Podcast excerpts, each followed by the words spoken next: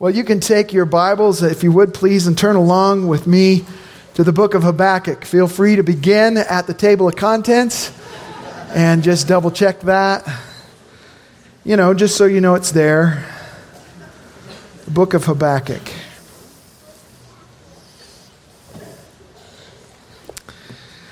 This morning, we're both resuming and concluding our four part series in Habakkuk.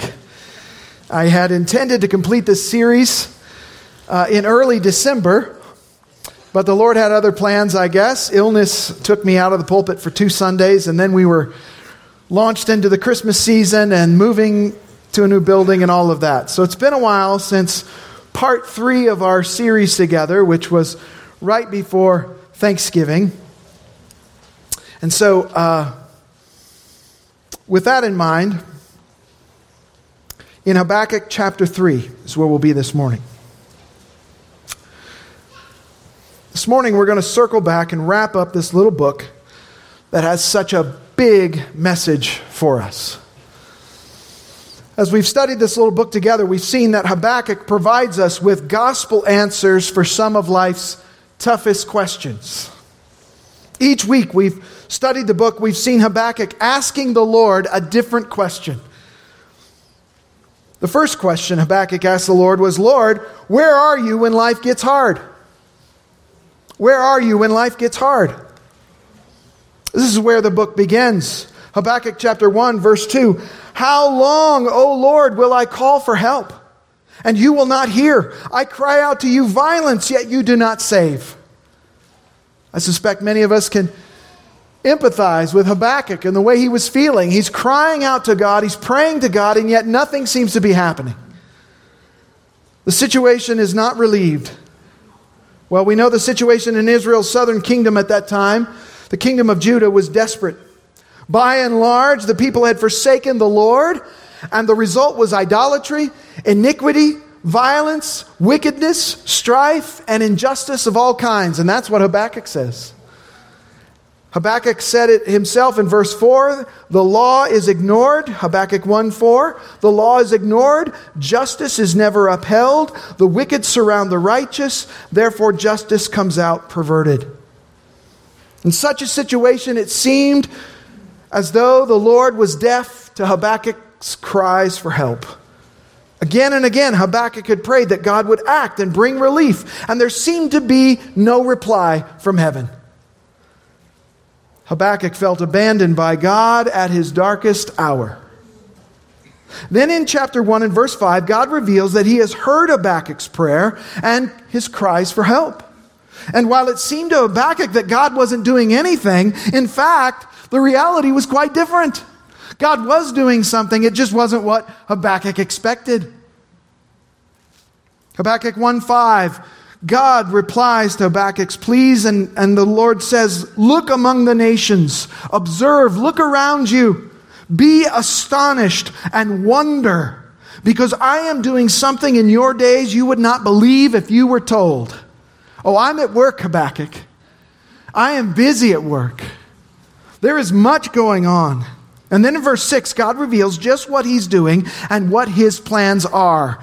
Habakkuk 1 6, For behold, I'm raising up the Chaldeans, that fierce and impetuous people who march throughout the earth to seize dwelling places which are not theirs. I'm at work, Habakkuk. I'm raising up a people, the Chaldeans. God reveals here to Habakkuk that he has a plan and he is taking action. However, it was not all what Habakkuk expected or desired. God is raising up the Chaldeans, also known as the Babylonians, and they would invade Judah, destroy the temple, burn Jerusalem to the ground, and take the nation away into captivity. That's what the Lord was doing. Now, this is not at all what Habakkuk had in mind when he's praying for God to act which reminds us that God always hears our prayers and He cares, even when, it seems like He's not listening. It's also reminded us that God's ways are not our ways. We may pray for a certain thing, but that may not be in accord with the Lord's will. God may be doing other things that we don't realize, that we can't comprehend. That God's purposes are higher and greater than we can possibly see or even imagine. No, God is always at work. And although many times we wouldn't invite particular circumstances in our lives, we can rest assured that God hears our cries, that He loves us, that He cares about us, and that He always has our good and His glory in mind. Next, from chapter 1, verses 12 through chapter 2, verses 4, we see Habakkuk ask the question why do bad things happen to good people? Another of the great questions of life. Habakkuk has this question too.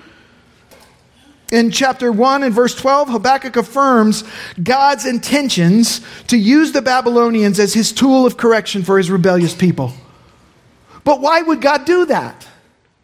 Why would God raise up and bless, seemingly bless, this rebellious people, the Babylonians, the Chaldeans, raise them up and use people like them who are actually more wicked to correct his own people who are in fact less wicked? Why would God do that? Habakkuk chapter 1, verse 13. Your eyes are too pure to approve evil. This is Habakkuk's complaint. And you cannot look on wickedness with favor. So, God, why do you look on favor on those who deal treacherously? Why are you silent when the wicked swallow up those more righteous than they? Why do the wicked people seem to get ahead while the righteous are struggling? In other words, Habakkuk was asking that age old question why do bad things happen to good people? Now, as we saw, that question is fraught with problems. It assumes that there are good people. Bible tells us there's none righteous, no, not one. That we've all sinned and fallen short of the glory of God. In any absolute sense, there are no good people deserving of good things. So we took that question apart and we reframed it a bit. Why does God allow bad things to happen to Christians? That's a reasonable question. Why does God allow bad things happen to his own people, Christians who are called by his name? And as we saw then, there are a number of reasons God allows adversity into our lives to make us dependent upon him, to correct us, to grow us, to shape us, and so on. There are all kinds of reasons God may allow us to go through things that we would never ask for, to allow us to go through suffering, and many times we just don't know why God's allowing it. We have to acknowledge that. But to be sure, God's designs behind our suffering are always for our good. And that brings us to what is really the key verse of the whole book, which is found in Habakkuk chapter 2 and verse 4. Habakkuk says, Behold, as for the proud one, his soul is not right within him, but the righteous will live by his faith.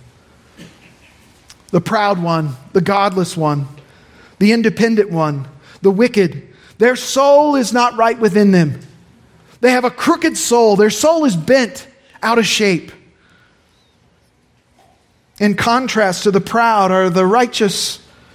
And what marks them out? Well, they live by faith in God trusting God, even when things aren't going their way, even when things don't seem to make sense. They're trusting in God and His purposes and His character and His goodness. The righteous will live by faith. And this was Habakkuk's great spiritual struggle in this moment. Was he going to live by faith and trust God that even though things didn't make sense to him, nevertheless, God is all wise, God is always good, and God is always in control, and I can trust him? Would Habakkuk live by trust in God? Will we, when faced with the unthinkable, when faced with adversity,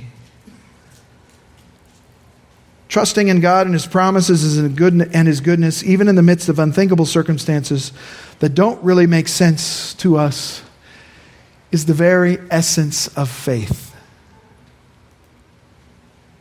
Next, in chapter 2, verse 5 through verse 20, we saw Habakkuk essentially asking the parallel but opposite question Lord, why do good things happen to bad people? It's hard enough to understand why God would allow bad things to happen to good people, but why on earth would God allow good things to happen to bad people, wicked people, evil people, people opposed to Him? Why would God do that? Why would God seem to bless the wicked even while the righteous are suffering? Well, the Lord answers Habakkuk's question by reminding Habakkuk of the soon and certain judgment of the wicked. Their day is coming. The, their days of ease are numbered. Their days of blessing are limited to this earth. And I shared with you then that wonderful outline of the declaration of the Lord's soon and certain judgment on the wicked from O. Palmer Robertson, where he noticed that in verses 6 through 8, the pillager will be pillaged. The wicked are going to get theirs, for the pillager is going to be pillaged.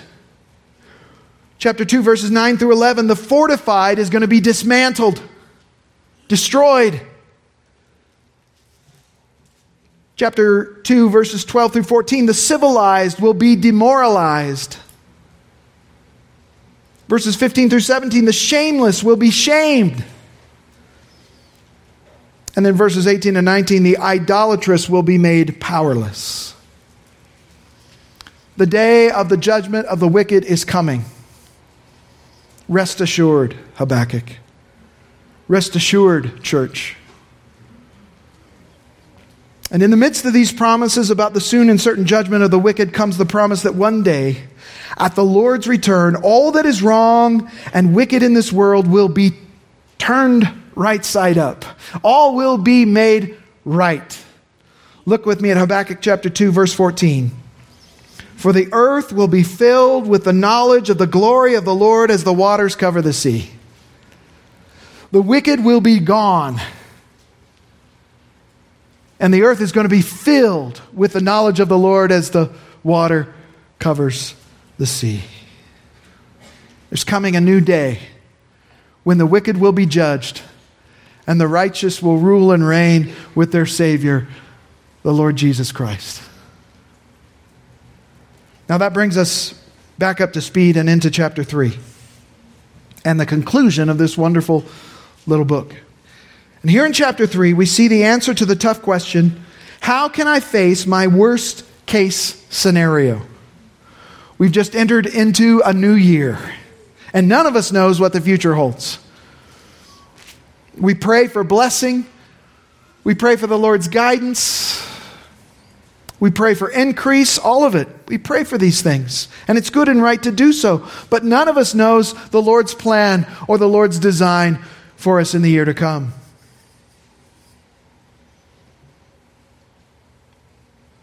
We know that living life in a sin cursed world brings with it the reality of encountering some measure of adversity and suffering in the year to come. We better plan for it. We better ready ourselves for the hardship and adversity that is coming. We don't know what it is, we don't know how big it is, we don't know how difficult it will be, but we know that we've not been promised a problem free life. In this world, you will have tribulation. But take courage, take heart, Jesus says, for I've overcome the world. Greater is he who is in us than he who is in the world. So we have these promises, but we know that adversity is coming. It could be a, a broken marriage. It could be the loss of a job or the loss of a sweet friendship. It could be news of an unthinkable diagnosis. Could even be the loss of a spouse or even a child. Now, listen, these are difficult things to think about. Might take care of our growth issues. I keep talking this way. Nobody wants to think about the unthinkable. Nobody wants to contemplate hardship in a new year. We want to celebrate. We want to expect good things. Well, we better think about the reality of living life in a fallen world. and the adversity that can come our way. It is wise to think about what we would do when faced with our own worst case scenario. How will I respond? If the worst thing I can think of happens, how will I respond spiritually? How will I view God in those days? What will I think about Him? What will I tell others about Him?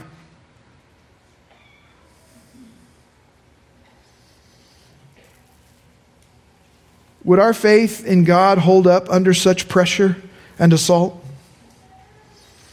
This kind of thinking through the worst case scenario is just what Habakkuk does here in chapter 3. So let me read for you Habakkuk chapter 3. We're going to read the whole chapter. So just cruise along with me there in Habakkuk chapter 3 as I read it for us. A prayer of Habakkuk the prophet according to Shigionoth. Lord, I have heard the report about you, and I fear. O Lord, revive your work in the midst of the years. In the midst of the years, make it known. In wrath, remember mercy.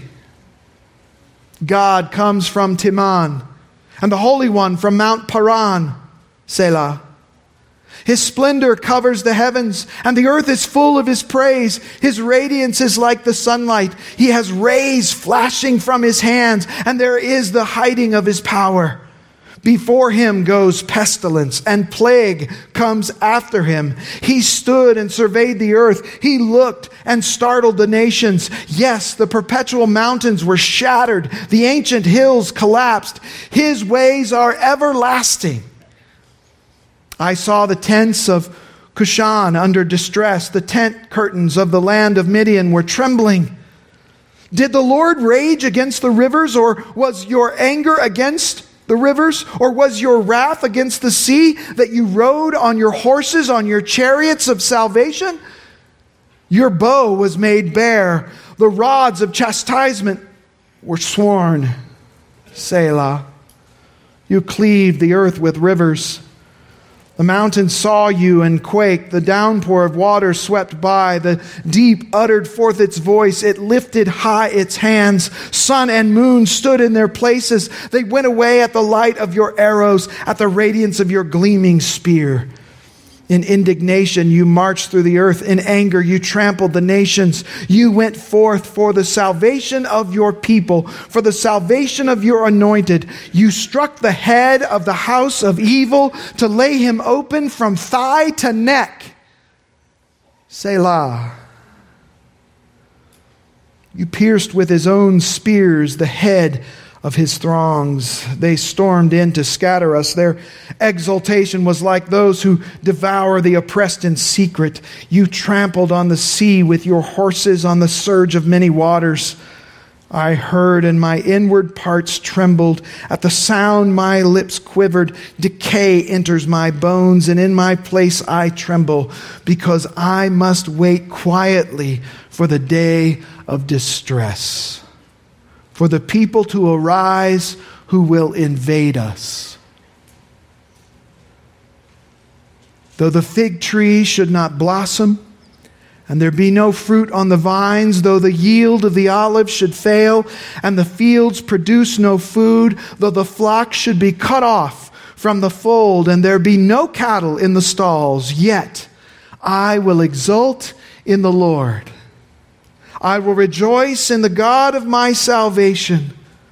The Lord God is my strength, and He has made my feet like hinds' feet, and makes me walk on my high places. For the choir director on my stringed instruments. Thanks be to God for His word. Please join me in prayer. Heavenly Father, it's difficult to contemplate hardships that might await us. We don't like to think about that. But there's wisdom in doing so. There is wisdom in anticipating how we will respond. There's wisdom in committing ourselves with holy resolve to exult in our Savior. To trust you in the midst of hardship. Grow us in faith, we pray. In Jesus' name, amen. We're going to see this morning from Habakkuk chapter 3 what to do when it all goes wrong.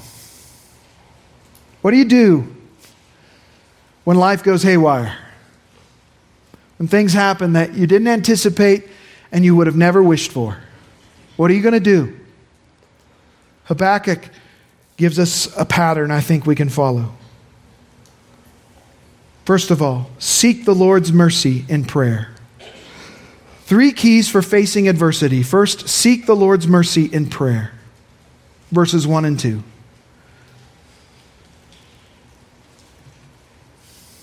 Chapter 3 of Habakkuk is a different literary genre than the rest of the book. Chapter 3 is a prayer, a prayer song. Although the actual prayer is limited to verse 2, the whole thing is considered a kind of prayer a prayer vision. Chapter 3 is a psalm, much like we would find in the Psalter. It's a song complete with musical notations and instructions, and notations like Shigionoth. You can say getting shiggy with it if you want. And Selah, and for the choir director. Clearly, this is a song. It's supposed to be sung in worship. Not like any song we've sung. I, this is different kind of music here, different kind of lyric. It's a poetic song of response to all that's been learned by Habakkuk in chapters 1 and 2. Habakkuk begins his song in verse 2 Lord, I've heard the report about you and I fear. I love Habakkuk's honesty. I don't like the forecast. This does not sound fun. This does not sound good. I've heard this and I fear. I've heard your message loud and clear, Lord, and the result is I tremble. I'm scared. I don't want to go through this. I don't want to do this.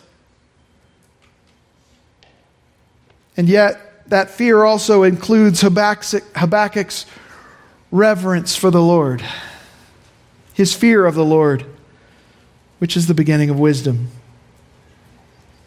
Habakkuk has grown in his fear of the Lord. No longer here in chapter 3 is he asking God pointed questions. His questions are at an end. He's come to be like Job with his hand over his mouth, silent in awe and wonder and holy reverence.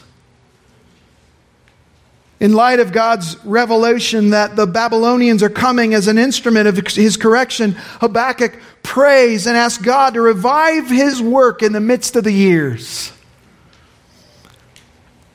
Habakkuk is asking God to intervene and act mightily, even as he has done in the past for his people.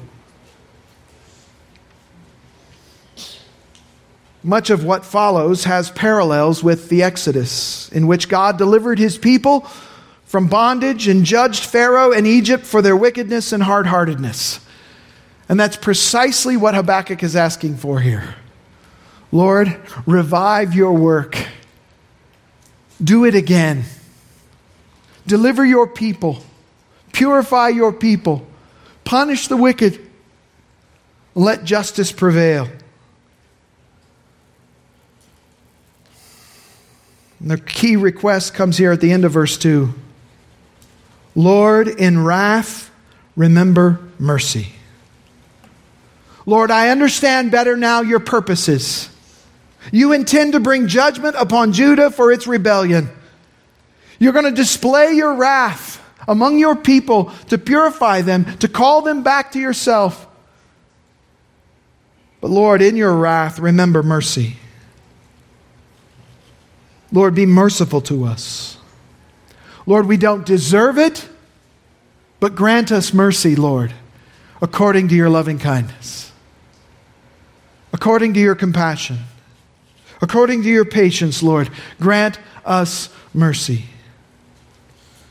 I love that song we sing, Lord, have mercy. Christ, have mercy. Lord, have mercy on us. That's a great way to start every day. Lord, have mercy. Habakkuk understands that even as God is just, and that as his justice demands wrath, even so, God is also merciful. And so he calls on God to show mercy in the midst of judgment. In the midst of adversity, Lord, show mercy. Grant mercy. Grant what I need to endure. Give me insight. Lord, help me to see what you're doing. Help me to trust you. Grant me the mercy to believe and trust. Habakkuk understands this. He is appealing to the reality of what theologians call the divine simplicity of God. Divine simplicity does not mean that God is simple, as in uncomplicated, or simple, as in slow. Certainly doesn't mean that. No, not at all. Divine simplicity means that God is not a compound being made up of parts. He's not simply a bunch of parts pieced together. Divine simplicity means that God is at the same time all that God is. Every attribute of God is identical with his essence. In the context of Habakkuk's prayer for mercy, it means that God is perfectly just and infinitely merciful, and he is always and always will be. Divine simplicity means that there are not times when God's justice is active while his mercy lies dormant. Nor is there ever a time when God's mercy forces God's justice to take a back seat.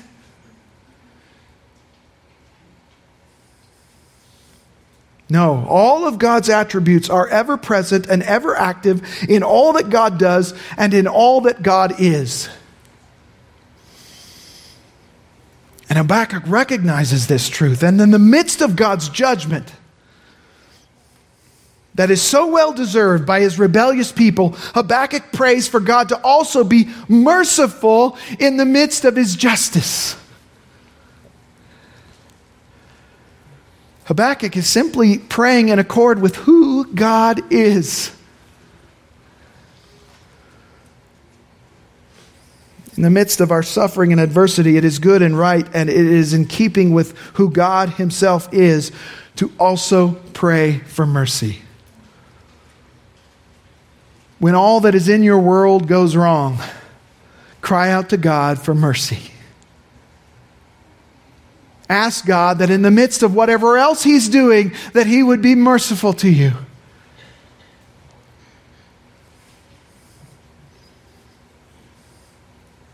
Pray for God's mercy.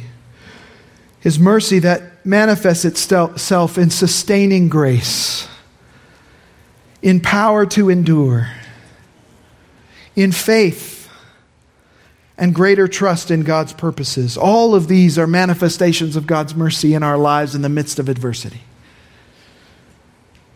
Pray for God to be glorified in your response. This too is an act of God's mercy and compassion in the midst of the adversities we face. So when it all goes wrong and all starts falling apart, pray, cry out to God, and ask Him for mercy. In the midst of whatever else He's doing, plead for mercy, and He will give it. Secondly,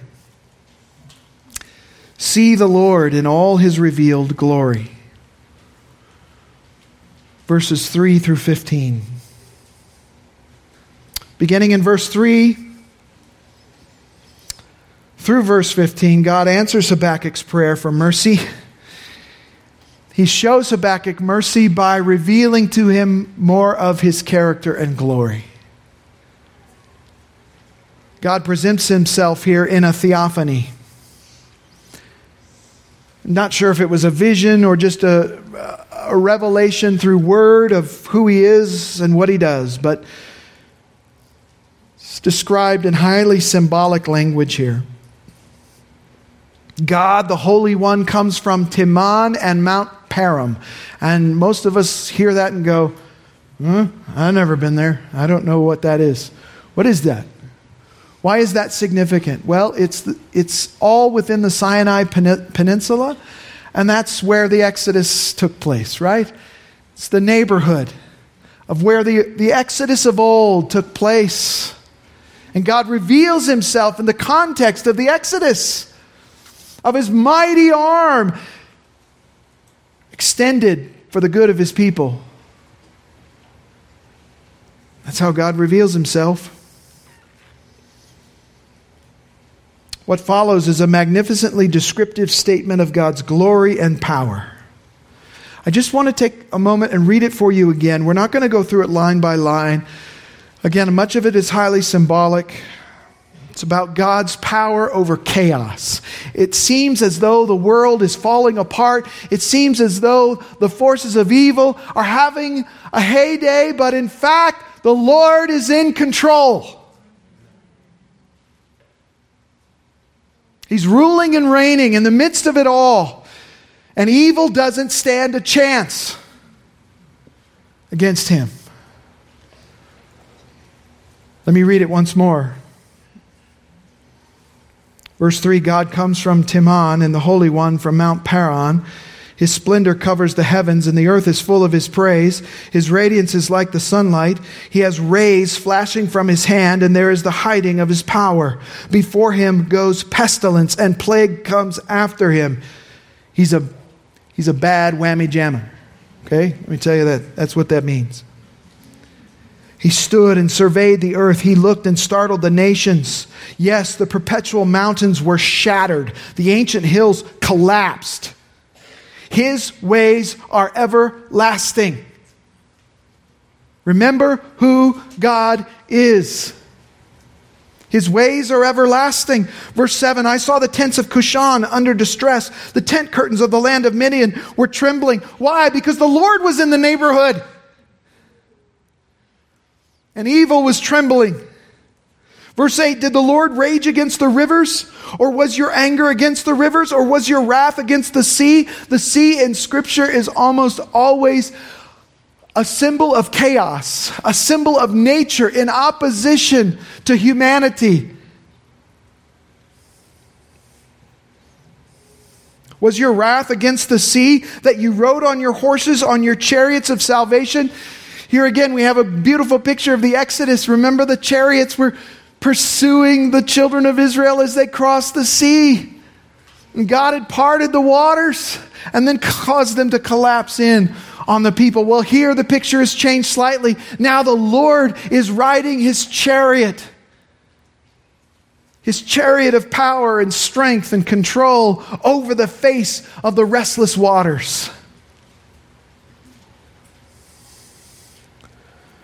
Verse 9 Your bow was made bare the rods of chastisement were sworn. You cleaved the earth with rivers. The mountains saw you and quaked. The downpour of water swept by. The deep uttered forth its voice. It lifted high its hands. Sun and moon stood in their places. They went away at the light of your arrows, at the radiance of your gleaming spear. The whole universe stands and takes note when the Lord comes on the scene. Verse 12 In indignation you marched through the earth, in anger you trampled the nations. You went forth for the salvation of your people, for the salvation of your anointed. You struck the head of the house of evil to lay him open from thigh to neck. You pierced with his own spears the head of the, his throngs. They stormed in to scatter us. Their exultation was like those who devour the oppressed in secret. Verse 15 You trampled on the sea with your horses on the surge of many waters. God is pictured here as strong and in control. He is superior to every adversary and every adversity. God is mightily superior to every adversary and every adversity. He utterly defeats all of his enemies and always brings salvation to his people in his time.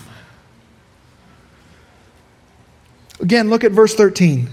You went forth for the salvation of your people, for the salvation of your anointed. You struck the head of the house of evil to lay him open from thigh to neck. We got to incorporate that in a worship song somehow. I mean, warrior talk. Filleted him.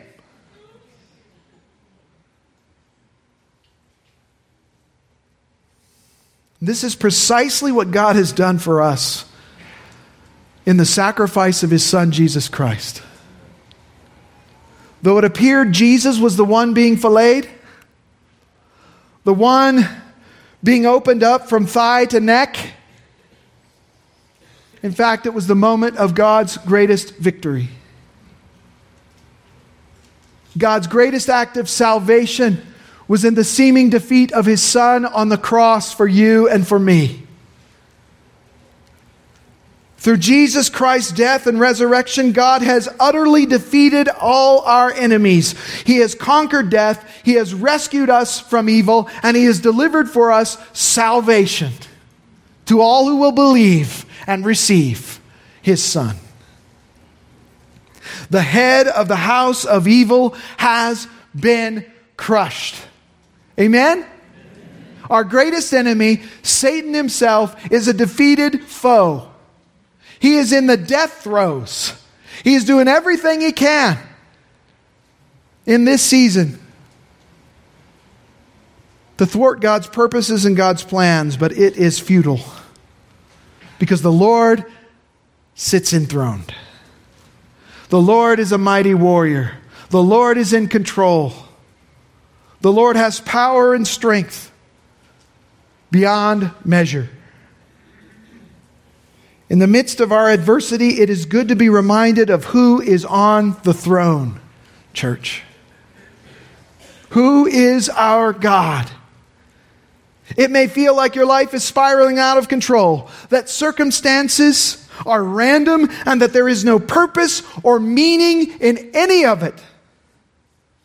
It may seem as though God is powerless to deliver, that the enemy has the upper hand, and that heaven is silent in the midst of your suffering. But that is not reality. In such times, it is good to be reminded of who our God is, to see God in all of his revealed glory and to be reminded, along with Isaiah and Isaiah 59 1, Behold, the Lord's hand is not so short that it cannot save, nor is his ear so dull that it cannot hear. We serve a God who doesn't have short hands, short arms, or deaf ears. He is on the scene, He is on the case, and He's working out His perfect purposes for us. Plead for mercy and see the Lord in all his glory. Thirdly and finally, when the world seems to be falling apart all around you, stand firm with faith in God as your strength. Verses 16 through 19. Verse 16 shows us that once again Habakkuk has received the message.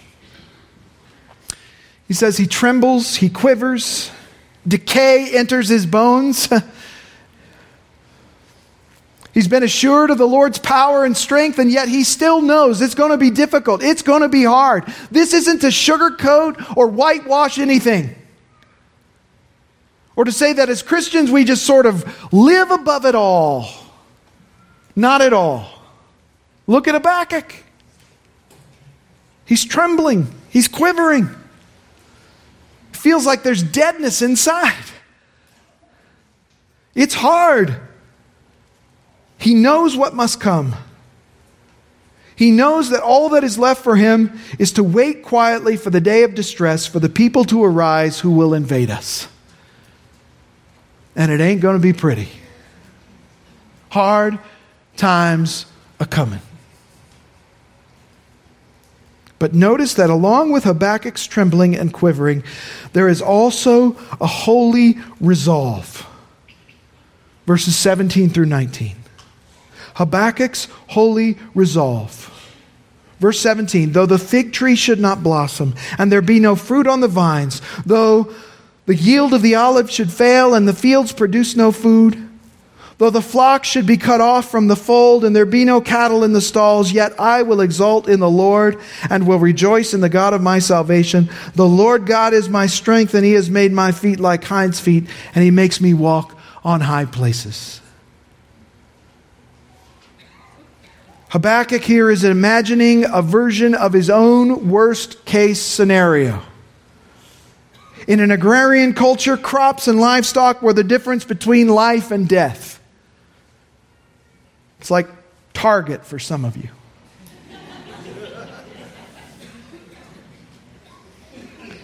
Between survival and destruction. So Habakkuk conducts a thought experiment. This hasn't actually happened yet, but he's thinking it through. He's imagining how badly things could go and things could get. He imagines a worst case scenario of figless fig trees, grapeless vineyards, barren olive trees, desolate fields that once produced an abundance of grain. His thought experiment, experiment then moves from the field to the fold, from the fields to the barns. He imagines the flock scattered and lost, the sheep nowhere to be found, no cattle in the stalls. He is imagining total devastation. Ground zero of destruction. In essence, Habakkuk is imagining losing everything. What would you do in such a circumstance? If you lost everything, everything you have, how will you respond? It's not something we like to think much about. But it's a good question, it's a wise question. For our faith is never really tested when our barns are full and the wind is at our backs. Our faith is tested most when life is hard and we experience loss and pain and grief. Notice in verse 18, Habakkuk's holy resolve in the face of this great potential loss. Yet I will exult in the Lord. I will rejoice in the God of my salvation. Even if my worst case scenario happens, Lord, I will rejoice in the Lord. Though I lose everything, yet I will exult in God. I will rejoice in him, the God of my salvation. Habakkuk, in light of all that he has learned about God and his purposes, is determined to trust God in the midst of his own sufferings. He is determined to focus more on what he has in God than on what he has lost. To count his blessings in God, even when he's lost everything else. Habakkuk is resolved that come what may, he will trust in God. And in this way, the just will live by faith. It's similar to Job's holy resolve when he had lost everything. When he said in Job 13:15, "Though he slay me, I will hope in him." How can Habakkuk respond to such complete and total loss like this? The answer comes in verse 19 The Lord God is my strength. No, Habakkuk was not depending on his own strength. All he was was a shaking, quivering mass of death inside. No, he had no strength. The Lord would be his strength. He knew the coming storm was likely greater than he could ever endure on his own. And he knew he needed strength outside himself a supernatural strength. A strength that can respond to adversity or even a worst case scenario with an unflinching faith and an insuppressible joy in the Lord, despite the circumstance. And that's because the righteous will live by faith trusting in God. And what's the result of this holy resolve? To stand firm with faith in God. Habakkuk ends this little book this way He has made my feet like hinds' feet, like deer's feet. Feet of an ibex or a mountain deer, like the feet of a mountain goat or a great horned sheep. Have you ever seen these amazing animals? Either in person or on a documentary or something like that, and they're bounding and bouncing all around the cliff sides, unbelievably. Going where no one else can go, climbing sheer cliffs where there seems to be no real footing anywhere of any kind. But there they are on the side of this cliff, leaping from place to place, bouncing here and bounding there going wherever they wish, unhindered, undeterred by the seeming impassibility of the rock face surrounding them. And they seem to leap about gracefully, even playfully. That's the picture here.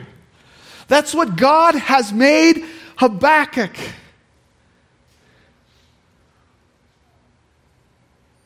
In the midst of unimaginable adversity through faith in Him, He has given us a solid foothold and even grants us joy. Even when we're surrounded by what seems to be terrain that is completely impassable and completely impossible. But through faith in the Lord, with the Lord as our strength, he makes our feet like hinds' feet, where we can go where others dare not tread. How can I face my worst case scenario? Through faith in our God, through faith in the Lord Jesus Christ, through faith in God who loved you and gave his own Son for you, through faith in Jesus Christ who sacrificed himself to redeem you from the enemy, from destruction, from your own sins. How can you make it? By looking unto Jesus, the author and perfecter of our faith. And the just will live by faith.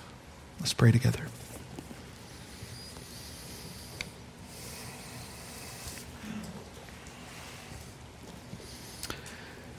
Now, our God and Father, we thank you for your word, which is so rich and encouraging and troubling at times. We thank you for your promise that whatever we go through, whatever the future holds, whatever adversity we will face, we will not face it alone. For you've promised never to leave us or forsake us, to always be with us to give us whatever we need in any moment, the grace we need to meet any challenge. Lord, all of this is your mercy. And so, in this new year, just a few days in, we pray for mercy. We pray your mercy all over our lives. Lord, we pray for your strength in the face of adversity. Some have already and already are facing their worst case scenario. Be near them, comfort them. May your mercy be showered upon them. Lord, may we gain a new and renewed vision of who you are, your greatness, your power, your might, your rule over all things.